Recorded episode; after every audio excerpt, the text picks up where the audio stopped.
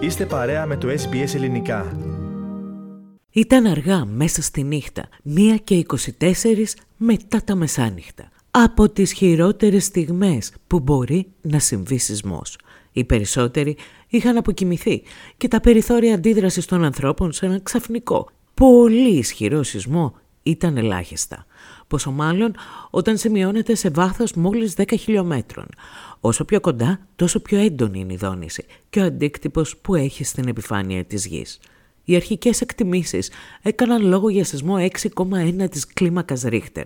Νεότερη ενημέρωση προσδιορίσε το μέγεθος του ισχυρού σεισμού στα 5,9 Ρίχτερ. Το επίκεντρο προσδιορίστηκε περίπου 46 χιλιόμετρα νοτιοδυτικά της πόλης Κόστ στο Αφγανιστάν η οποία βρίσκεται πολύ κοντά στα σύνορα της χώρας με το Πακιστάν. Οι καταστροφές που προκάλεσε ο Γκέλαδος ανυπολόγιστες, ακόμα στο σύνολό τους. Ο αριθμός των νεκρών αναρχόταν σε περισσότερους από χίλιους και των τραυματιών σε 1500 μόνο στην επαρχία Πακτίκα. Η γυναίκα αυτή εξηγεί πως ο σεισμός έπιασε την οικογένειά της κυριολεκτικά στον ύπνο και ξύπνησαν από το σοκ. We drank our tea, got to bed, and woke up to the shock of the night's earthquake. I don't know exactly what time it was. I saw my son under the roof, and he was yelling for help. Ο γιος της καταπλακώθηκε στα συντρίμια και φώναζε για βοήθεια. Δυστυχώς δεν κατάφερε να επιζήσει. Σκοτώθηκε στο σεισμό. Μεταξύ των θυμάτων είναι και πάρα πολλά παιδιά. Το Αφγανιστάν είναι πυρεπές σε σεισμούς, καθώς βρίσκεται σε μια τεκτονικά ενεργή περιοχή πάνω από μια σειρά από τουλάχιστον τέσσερα ρήγματα. Την τελευταία δεκαετία, περισσότεροι από 7.000 άνθρωποι έχουν σκοτωθεί σε σεισμούς στη χώρα, αναφέρει το Γραφείο Συντονισμού Ανθρωπιστικών Υποθέσεων του ΟΗΕ. Υπάρχουν κατά μέσο όρο 560 θάνατοι ετησίως από σεισμούς στο Αφγανιστάν. Αλλά αυτός είναι ο πιο θανατηφόρος των τελευταίων 20 ετών. Το μέγεθος της καταστροφής εξακολουθεί να αποκαλύπτεται, καθώς η επικοινωνία με απομακρυσμένα χωριά έχει αποκοπεί. Οι αξιωματούχοι των Ταλιμπάν που κατέλαβαν την εξουσία στο Αφγανιστάν πέρσι ζήτησαν άμεση βοήθεια από τη διεθνή κοινότητα. Εκτιμούν ότι ο αριθμός των θυμάτων θα αυξηθεί κατακόρυφα, ενώ συνεχίζονται οι αποστολές έρευνας και διάσωσης. Το Αφγανιστάν έχει περάσει δύο δεκαετίες πολέμου.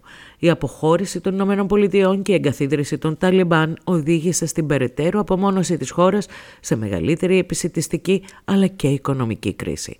Η Σέλεϊ Θακράλ από το Παγκόσμιο Επισητιστικό Πρόγραμμα των Ηνωμένων Εθνών προειδοποιεί ότι αυτή η τεράστια σεισμική και ανθρωπιστική καταστροφή θα σκίσει περαιτέρω πίεση στον αφγανικό λαό. Some of these communities are up in the mountains. They, they don't have proper roads, uh, so that's challenging. And then on top of that, because of the, the poverty and, and the simple uh, lifestyle of these uh, villages, they don't have sophisticated equipment to, to get through the rubble and get people out.